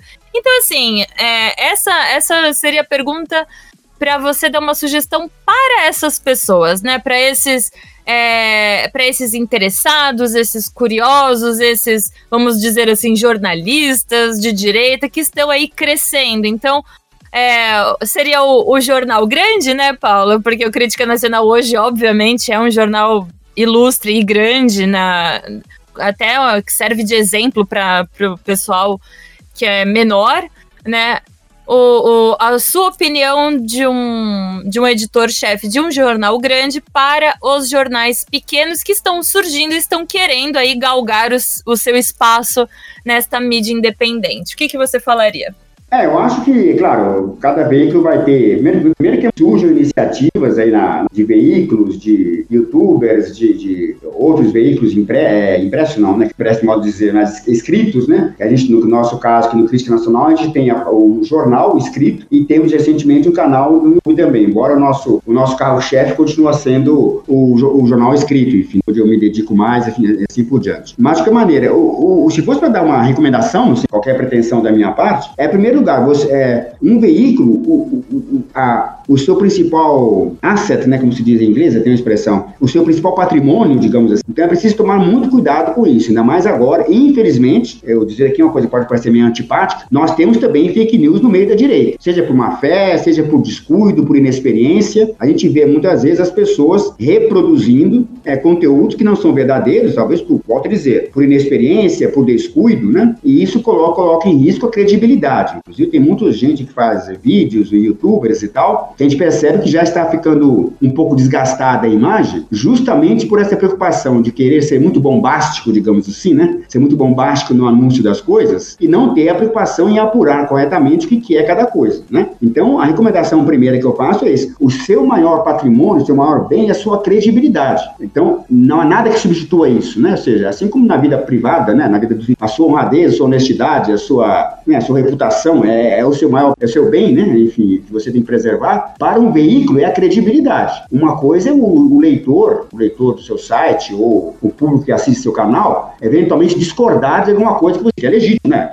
Aqui muitas vezes a gente recebe aqui feedbacks de pessoas que discordam de alguma coisa que nós escrevemos, que é legítimo, óbvio, de discordar, até ele vai continuar lendo o jornal, mas ó, essa abordagem aqui eu discordo, devia ser assim, não assado. Eu, agora, uma coisa é discordância, agora outra é você colocar em risco, eu estou acreditando na veracidade das informações, entrando muitas vezes na tentação de anunciar a coisa bombástica que não vai acontecer, né? Então, vamos pegar o exemplo aqui, é, que tem sido muito patente. Nós temos um problema grave com o STF, é sabido, o STF foi tratado aqui no, no, canal, né, no podcast aqui, com pessoas que conhecem bem o tema. Agora, o que acontece? O que a gente percebe é que muitas vezes há uma... trazem a questão do, é, do STF com ar, por exemplo, nós temos o problema da, da questão da, da segunda instância, da prisão em segunda instância, que é um problema gravíssimo, sem dúvida, que tem que mobilizar as pessoas, mas muitas vezes com a narrativa torta. Por exemplo, você não pode anunciar que o STF vai decidir amanhã, assim como não decidiu. Nós tivemos recentemente, né, agora faz duas semanas, foi pautada de novo a segunda instância e muita gente anunciando, ah, o STF vai que era lá, vai aprovar a segunda instância e vai derrubar a segunda instância e vai soltar um monte de bandidos, etc. É terrível, né?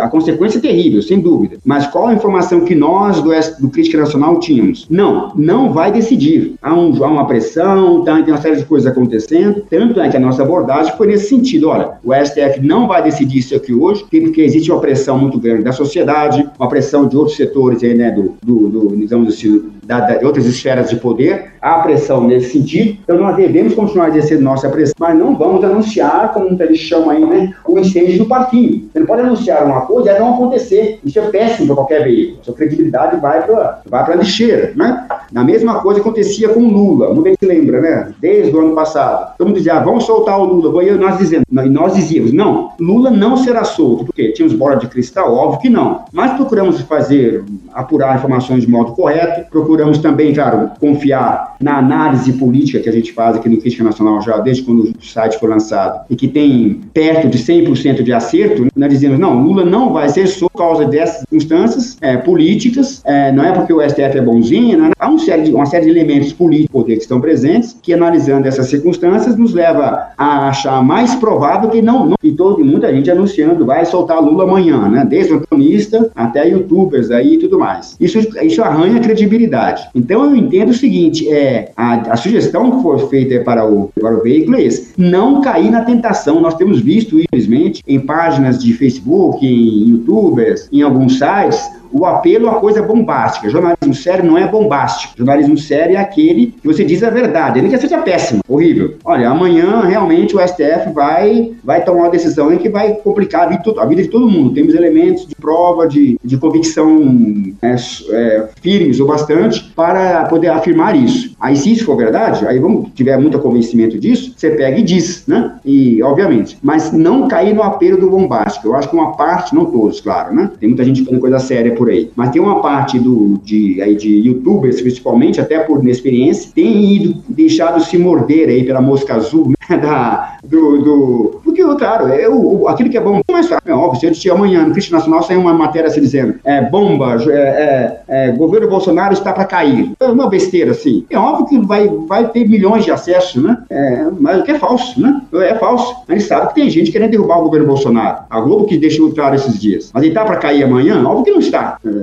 seria muito louco de achar que vai cair o, o governo de Bolsonaro amanhã. Mas uma parte, infelizmente, da própria direita tem feito isso, né? Então precisa tomar muito cuidado. Então, o principal, para finalizar, a recomendação que vai fazer no caso é no sentido de, de tomar cuidado com o que você divulga. Simplesmente isso, com a veracidade, não importa a tua opinião. A opinião você é livre para dar a opinião que você quiser e, e o público vai, vai concordar contigo ou não. Isso eu não estou entrando nesse mérito, obviamente. Mas tomar cuidado com a veracidade da informação que você divulga. Que isso pode não parecer, mas é isso que os, os autores não percebem, né? Mas é isso que dá credibilidade a um veículo que o divulga. E o Crítica Nacional, graças a Deus, é, nesses dois anos, e quase três anos de existência como veículo noticioso, nós temos um, um registro de acertos, previsão, de análise perto de 100%. E é nisso que reside a nossa credibilidade, nosso prestígio. Por, por é, claro, ninguém tem obrigação de acertar tudo, obviamente, mas o nosso cuidado é tanto que faz com que tem levado até agora a ter acertos no, na previsão do cenário que temos apresentado. E é isso que dá credibilidade, né? E não, e não deixar se cair pela coisa bombástica,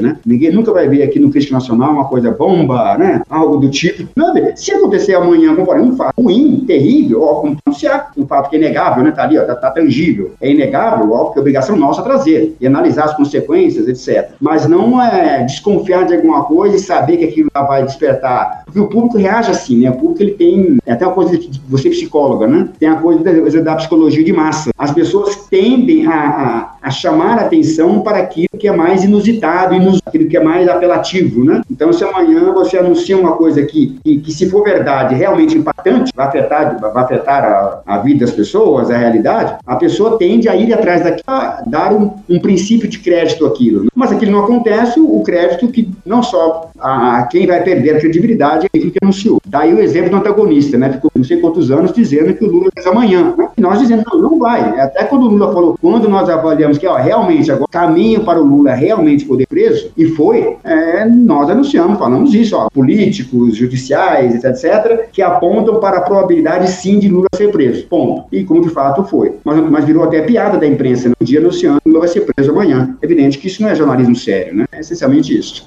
Pois é, então fica aí para você ouvinte a sugestão do Paulo, inclusive para você que não tem a menor pretensão ou não quer se envolver com isso, mas você que lê, você que ouve, você que assiste, né? Não caia no bait, né? O pessoal fala sobre o tal do clickbait. Então Isso. tome muito cuidado com esses clickbaits, né? Existem sim alguns canais de direita que às vezes eles tratam a notícia com humor, né? Então eles até passam a notícia com humor e aí tem aquela aquela coisa do clickbait, que é um pouco diferente até do que o Paulo tá falando, né? Porque o Paulo Nes comentou que existem também pessoas que estão puramente interessadas em chamar a tua atenção, conseguir os cliques e não estão nem um pouco comprometidas com a verdade ou com a sua reputação. Então fica aí a nossa dica para que você não caia no bait. Não caia no bait. e olha, vou até fazer um parêntese aqui bem, bem cômico porque eu sou colunista no editorial do Movimento Brasil Conservador, já comentei isso aqui, vocês já estão cansados de saber. E às vezes, Paulo, vou. É fofoca, fofoca, momento fofoca, bomba, né? Ele acabou de falar para não fazer isso, vou fazer isso. é, teve uma vez que eu escrevi um texto, e eu não lembro agora sobre o que, que era o texto. É. Ah, eu não vou lembrar agora, mas vamos supor que o texto era sobre aborto. Não era sobre isso, mas vamos supor que era sobre isso. Aí eu escrevi, obviamente, um texto sobre o aborto, só que, obviamente, né, colocando a minha opinião, o meu viés é, conservador, que isso não é uma prática que o conservadorismo entende como ok, até porque aborto é assassinato, então não é só uma questão de ser conservador ou não, é uma questão de humanidade, né? Vamos preservar a vida, ali existe uma vida, etc. Aí as feministas cabeludas vão lá e falam: não, mas você está matando a mulher. Não, na verdade você está matando o bebê. Então vamos lá, né, minha gente? Vamos colocar a verdade como ela é. As pessoas às vezes se doem com isso, mas a gente segue aí falando a verdade. E daí é, foi publicado ali no editorial e tinha um comentário, Paulo, que eu acho que você deve sofrer isso de vez em quando. A pessoa, ela pega a imagem e o título e fala: Nossa, vocês estão defendendo o aborto? Ou então, nossa, mas essa imagem, não sei o que, a pessoa nem leu, nem entrou para ler o diabo do texto. Porque se ela tivesse entrado para ler o texto, ela saberia que não tem nada disso que ela está pensando, que ela está comentando, que ela está demonizando ali nos comentários. Isso daí já aconteceu com você, de aparecer aquele. Nossa, sempre aparece comigo. Eu, eu, eu sou perseguida pelas, pelos não leitores também. Né? Isso já aconteceu com você, de um cara lá. Nossa, é. que absurda essa opinião, Paulo Enéas, mas não falei nada disso, meu Deus.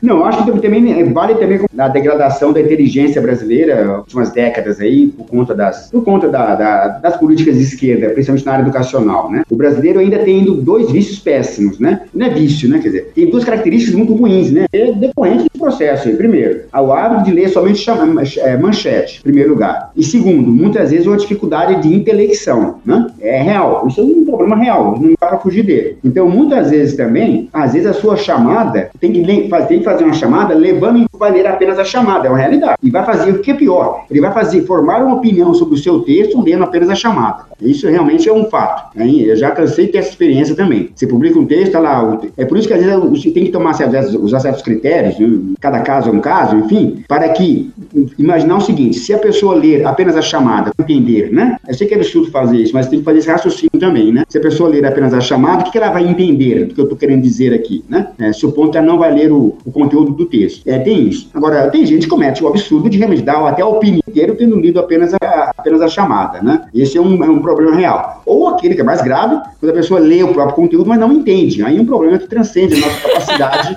de, de, de, de lidar com a coisa, né? Então aí, às vezes, é ou um pouco da da ironia em excesso, embora a direita gosta muito de usar, nosso, os conservadores gostam muito de usar a ironia, eu acho muito, muito legal, então, mas eu acho que isso funciona talvez mais na, nas redes sociais, na interação direta das redes sociais, né, nos memes, aquela coisa toda. No texto jornalístico, em geral, a ironia não é muito, não é, não é recomendável, supostamente um texto jornalístico que está ali tem um, tem, tem um sentido explícito, né, um sentido manifesto, né, se você escreveu abobrinha é igual giló, entender que você está dizendo que entende que abobrinha é a mesma coisa que giló, né? A, a, a ironia nem sempre é óbvia, então ela é não recomendável, né? Um caso muito específico, talvez, aqui no Crítica a gente tem por hábito não usar, né? Até porque demanda uma certa dose de humor, eu, eu sou meio, então eu acabo não usando, enfim, né? É, mas, é, mas esse é um problema também que nós temos no nosso meio, cuidado. É a gente que lê só a chamada, não tem muito jeito, lê o conteúdo e não entende, e você minimiza isso fazendo o texto mais, talvez o mais é, é direto, né? Pode ser um texto mais sofisticado, né? vocabulário mais, mais rebuscado, sem nenhum problema. Mas é mas sendo sempre mais explícito, né? Eu acho que muitas vezes a ironia, a coisa subentendida, via de regra, não é uma boa prática de jornalismo. É isso para o seu ensaio, né? Para uma, uma, uma, publicação de outra natureza, digamos assim. É uma coisa que está mais próximo aí de uma, de uma crônica, ou aí já vai são, enfim. Mas no jornalismo convencional, para evitar esses problemas, é a minha é isso aí. Bom, então estamos nos finalmente deste podcast e sempre ao final nós trazemos para você uma dica de leitura, algo para você ficar mais inteligente, para você saber mais do que está acontecendo por aí pelo mundo. Então, na nossa dica cultural desta semana, nós traremos a bibliografia Fake News, quando os jornais fingem fazer jornalismo, que eu acho que esse livro tem tudo a ver com tudo o que nós comentamos hoje neste podcast.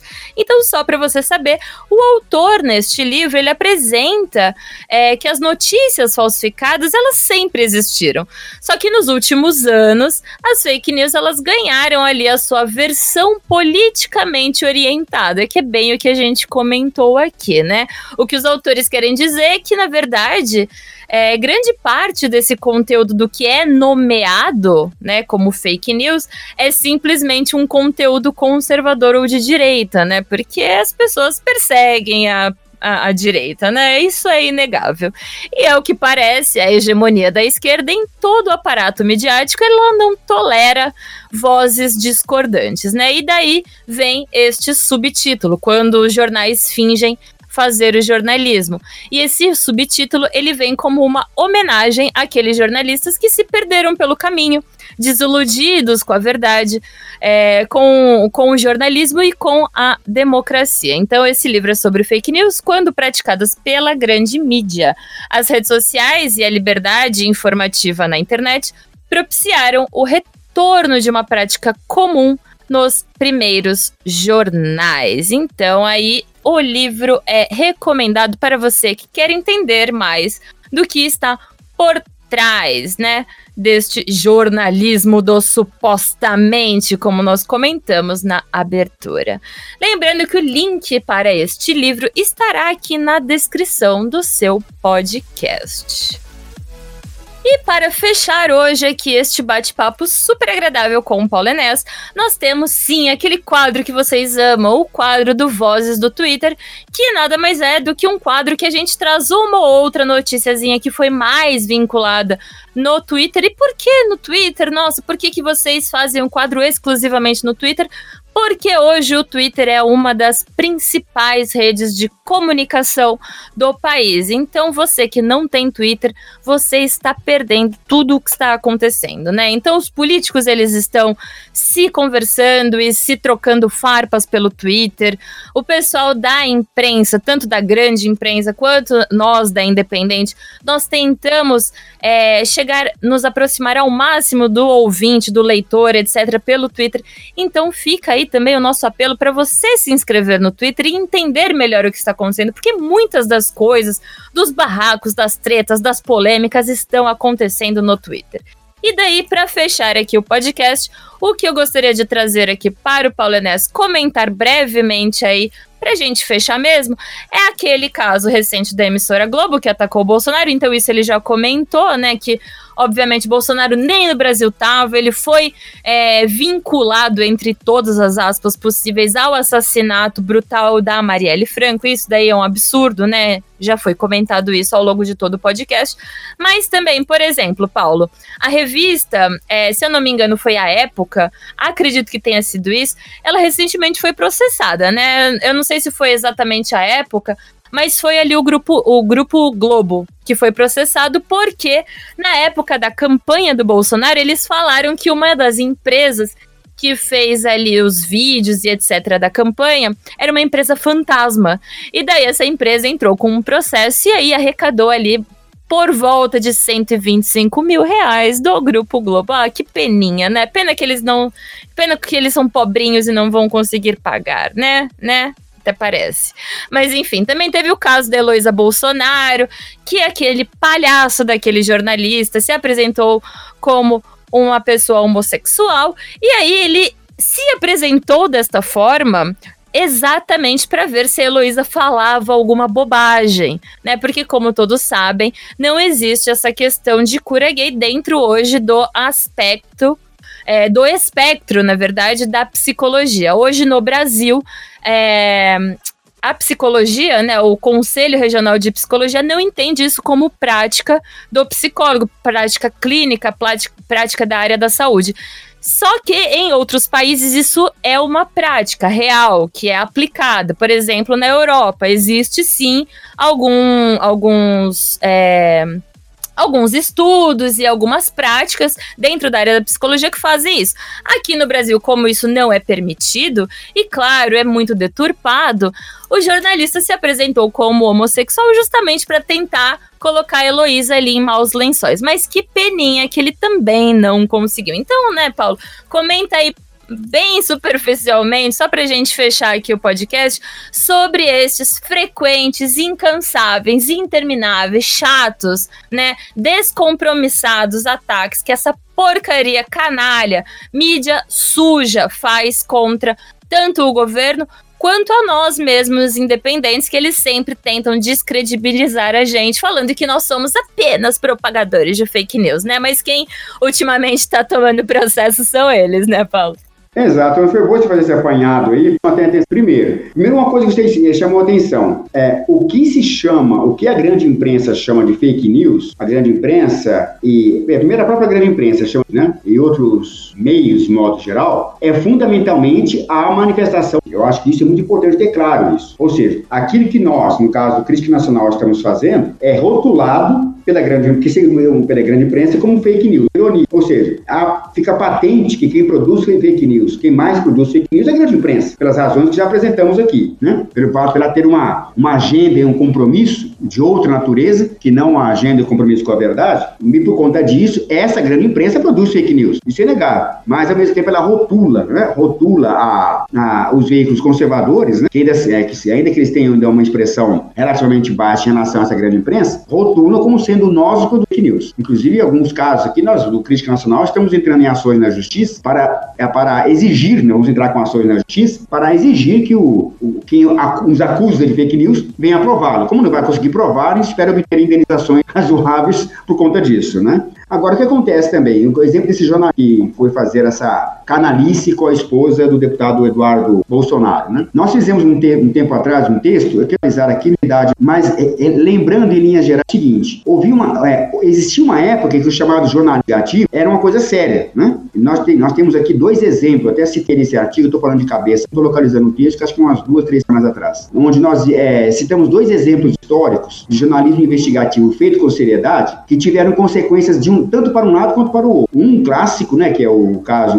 Watergate, em que dois jornalistas do Washington Post é, fizeram lá aquela investigação, todos conhecem, enfim, cuja consequência foi a levou a renúncia, né? Não, enfim, independentemente da, das considerações políticas que podemos fazer a respeito, o fato é que é, é inegável o jornalismo investigativo, né? Até o, um dos personagens desse, desse, desse, desse, desse, ambos os personagens jornalistas depois virou jornal. Aí o outro recente foi trágico, né? O Tim Lopes, né? Todos se lembram que o Tim Lopes, no caso, em 1900 e, em 2000 2002, né? No ano de 2002, ele foi morto por traficantes lá no Morro do Alemão, no Rio de Janeiro, no Complexo do Alemão, porque ele estava fazendo um jornalismo, trabalho de jornalismo contra as práticas do, do narcotráfico, enfim. Agora, veja, isso é jornalismo investigativo. Agora, o que, que nós, agora quando alguém, como o caso desse jornalista, que nem, que nem lembro o nome, comete essa canalice, de fazer-se passar, né? Fazer-se passar ou não, não sei, apresentar-se como uma pessoa homossexual para ir consultar, os, utilizar os serviços profissionais de psicóloga, né? Da, da esposa do Eduardo Bolsonaro, com a intenção de tentar obter ali alguma coisa que vá comprometê-la, e no fundo era essa a intenção, é observo evidente que isso é qualquer coisa menos jornalismo. Isso é canalice, é coisa de moleque, é coisa criminosa, né? Acredito que o Eduardo Bolsonaro tomou as ações, ele e a esposa tomaram as ações é, legais pertinentes, que mostra que, de novo, serve para reforçar o que a grande imprensa está fazendo, né? O que grande parte da, da grande imprensa, de novo, com uma ou outra exceção, tem se preocupado em fazer, tem pautado a sua conduta por fazer embate político contra os conservadores, contra a direita, contra os valores que são caros à maioria dos brasileiros, por meio de,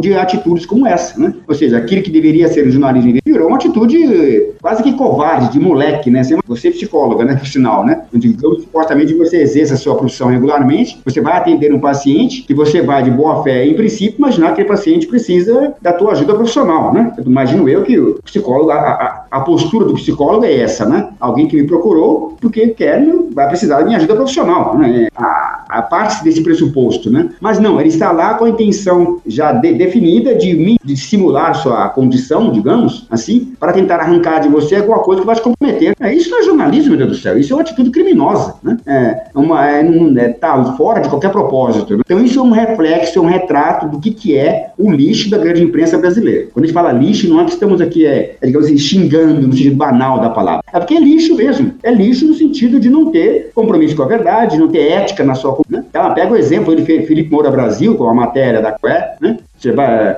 Ah, com certeza, cheio de memes, gente. Cheio de memes, que é de zero, de nada de informação. Ou seja, então, o, de novo, a imprensa vem agindo já há muitos anos, e agora, em particular, na era do governo Bolsonaro, ela tomou um lado, ela mente para o público dizendo ser neutra, que é mentira.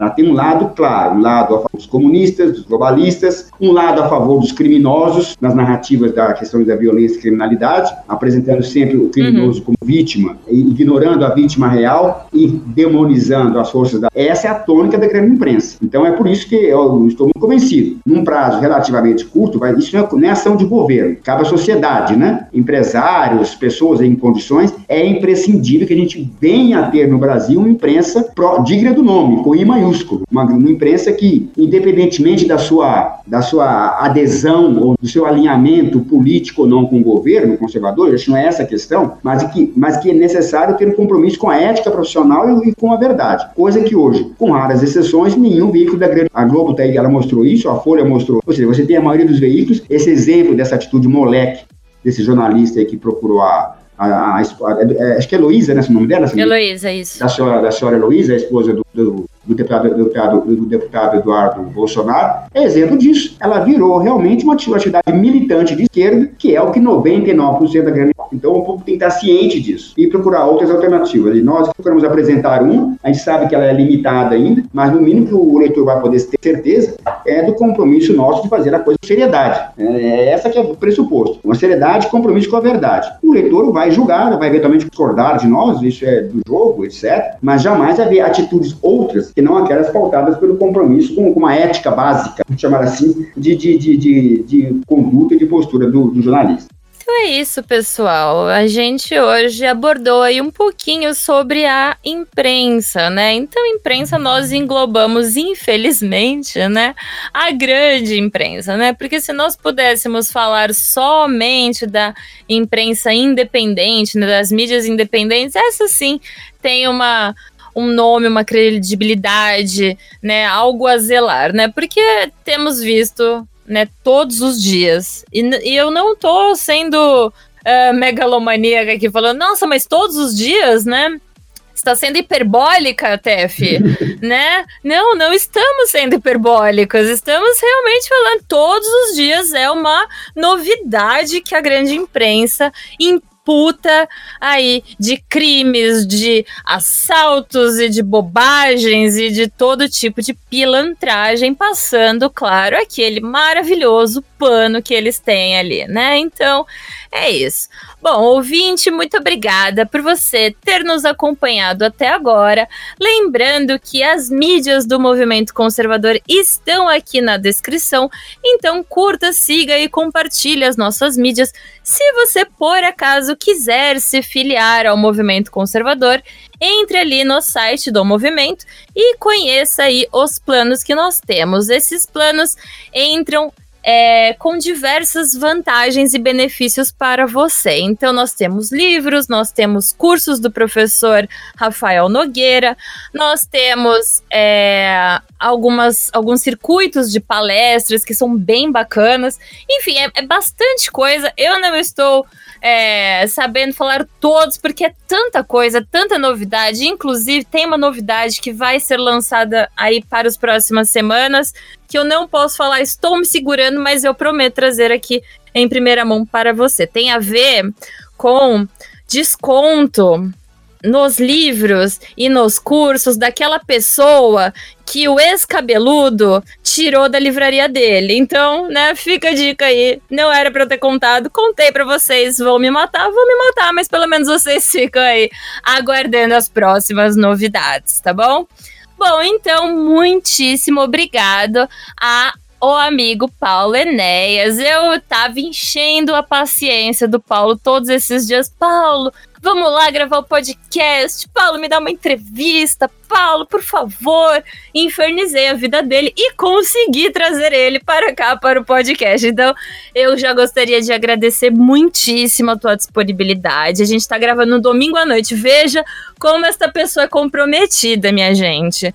É, a pessoa deixou de fazer ali as suas atividades no domingo à noite para vir aqui escutar a minha voz, né? As minhas perguntas, né? Então, muitíssimo obrigada, Paulo. Eu fiquei super lisonjada com a sua presença. Então, já vou deixar contigo as considerações finais. Perfeito, Esther. Primeiro, eu que agradeço o podcast, mas é devido a, a, todo dia ter uma bomba, né? Nesse caso não é bomba de manchete, não é bomba mesmo, né? Do cenário político nacional, a gente tem que se no site nosso aqui, o Crítica Nacional, consome, nos consome umas 16, 18 horas por dia de trabalho, então eu nunca, nunca consegui horário, né? Então eu, eu que agradeço e fico satisfeito em poder ter participado aqui. Mas, de modo geral, o que eu quero para o final aqui para o público é dizer o seguinte: é, eu, eu peço a vocês aqui, né? Acho que, acho que a palavra até é essa, né? Pedir, né, é, para ter o seguinte entendimento. É claro, as pessoas são livres, parte do princípio, óbvio, né, as pessoas são livres para escolher, assistir, ver aquilo que quer, né? Acho que isso é uma, é uma coisa básica, né, que nós nunca vamos abrir mão, em primeiro lugar. Mas leve em conta, entenda, o papel que a grande imprensa desempenha na sociedade brasileira hoje, ele é nefasto, não tem outro termo. Você, com exceção de um ou outro veículo, que tem, que existem, que são sérios, são pessoas honestas, você pode até discordar aqui e acolá, mas não pode ter, pôr em dúvida contra a sua integridade profissional, com exceção de um punhado aí, é, e um ou outro veículo, a grande imprensa no seu conjunto, ela tem muito claro o desempenha hoje, é preciso ter muito claro o papel que ela desempenha hoje na, na sociedade brasileira. Ela é inimiga da nação, ela é inimiga dos valores que nos são mais caros. Nós, brasileiros, que somos a maioria cristãos, que defendemos um certo conjunto de valores associados à defesa da vida, da família, daquele, daqueles valores que nos são mais caros, essa grande imprensa tende a ser inimiga, ela é, ela é inimiga da verdade, inimiga dos valores mais caros da sociedade brasileira, inimiga voraz do governo um governo democraticamente eleito, legítimo, que os brasileiros elegeram espontaneamente, por vontade própria, a maioria dos brasileiros assim o quis, né, que ele viesse se tornar presidente da República, que tem feito mudanças substantivas, sim, que vão mudar a face do país, né, um governo que as pessoas têm, obviamente, qualquer cidadão pode discordar de um ou outro aspecto de alguma iniciativa do governo, mas o que nós temos hoje é o seguinte, nós temos uma grande imprensa que boicota, sabota esse governo, e não apenas sabotar o governo, está sabotando o país, né, a possibilidade de encontrarmos um rumo. Então, é essa que é a grande imprensa hoje. Então, as pessoas são livres para fazer o que elas quiserem. Se você quer continuar assistindo a Globo, lendo a Folha, a Veja, bom, não somos, somos nós aqui, obviamente, que vamos impedir. Mas faz um apelo a você para entender o papel do veículo de desempenho, que é contra os interesses da nação. E para isso, veículos como Crítica Nacional, eu só falo crítica, óbvio, mas reconhecendo que existem outras iniciativas semelhantes é, e que merecem ser prestigiadas, queremos fazer, trazer para vocês o sério, independente e comprometido com os valores nacionais. É esse é, que é, esse, é, o, o, esse que é o nosso viés, essa é a nossa, a nossa missão, como se diz. Né? E delas a gente não, não, não vai desviar. E esperar que o público venha fazer as escolhas apropriadas, levando em conta aquilo que, ele, que o público quer. Ele quer a verdade, quer ser informado corretamente, não quer ser enganado, não quer receber fake news. Então, se você quer, quer isso, não tenho dúvida que o público quer isso, então acho que você vai saber fazer, vai saber fazer a escolha apropriada. Quem merece dar, se a Folha, Veja, Isto É, etc., ou se há veículos como Crítica Nacional, e volto a repetir, há outros que têm o mesmo viés, o mesmo perfil, qual que merece sua credibilidade, sua atenção e seu apoio. Então é isso. Então, muito obrigado. Então é isso, pessoal. Pegue uma mídia de direita para amar. Então escolha aí, temos várias mídias de direita e independentes presentes no cenário de disputa midiática. Então, Abandone a Veja, abandone a Globo, abandone a Folha de São Paulo. Se bem que Folha de São Paulo e Estadão, né, Paulo, ainda dá para usar de banheiro de pet, né? Então ainda serve para alguma coisa, né? Mas enfim, então é isso aí. Muito obrigada por acompanhar a gente até aqui. Lembre-se novamente de curtir, comentar e compartilhar o nosso podcast pra gente alcançar um monte de pessoas e dominar o mundo. A gente sempre fala isso e é isso aí que a gente quer. Então, até a próxima. Um beijo para vocês e até mais. Brasil acima de tudo e Deus acima de tudo.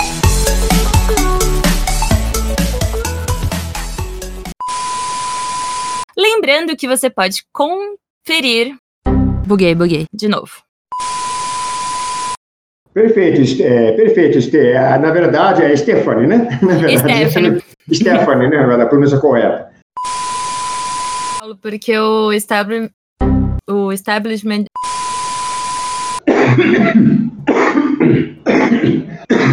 O Ministério da Saúde adverte: falar mal da grande imprensa causa câncer. Deixa eu pegar uma água aqui, peraí. Tô, tô quase morrendo de sede, minha água acabou. Tá bom, vai lá. Me dá só um segundinho, peraí. Aham. Uhum. Coitado, matei o homem de sede.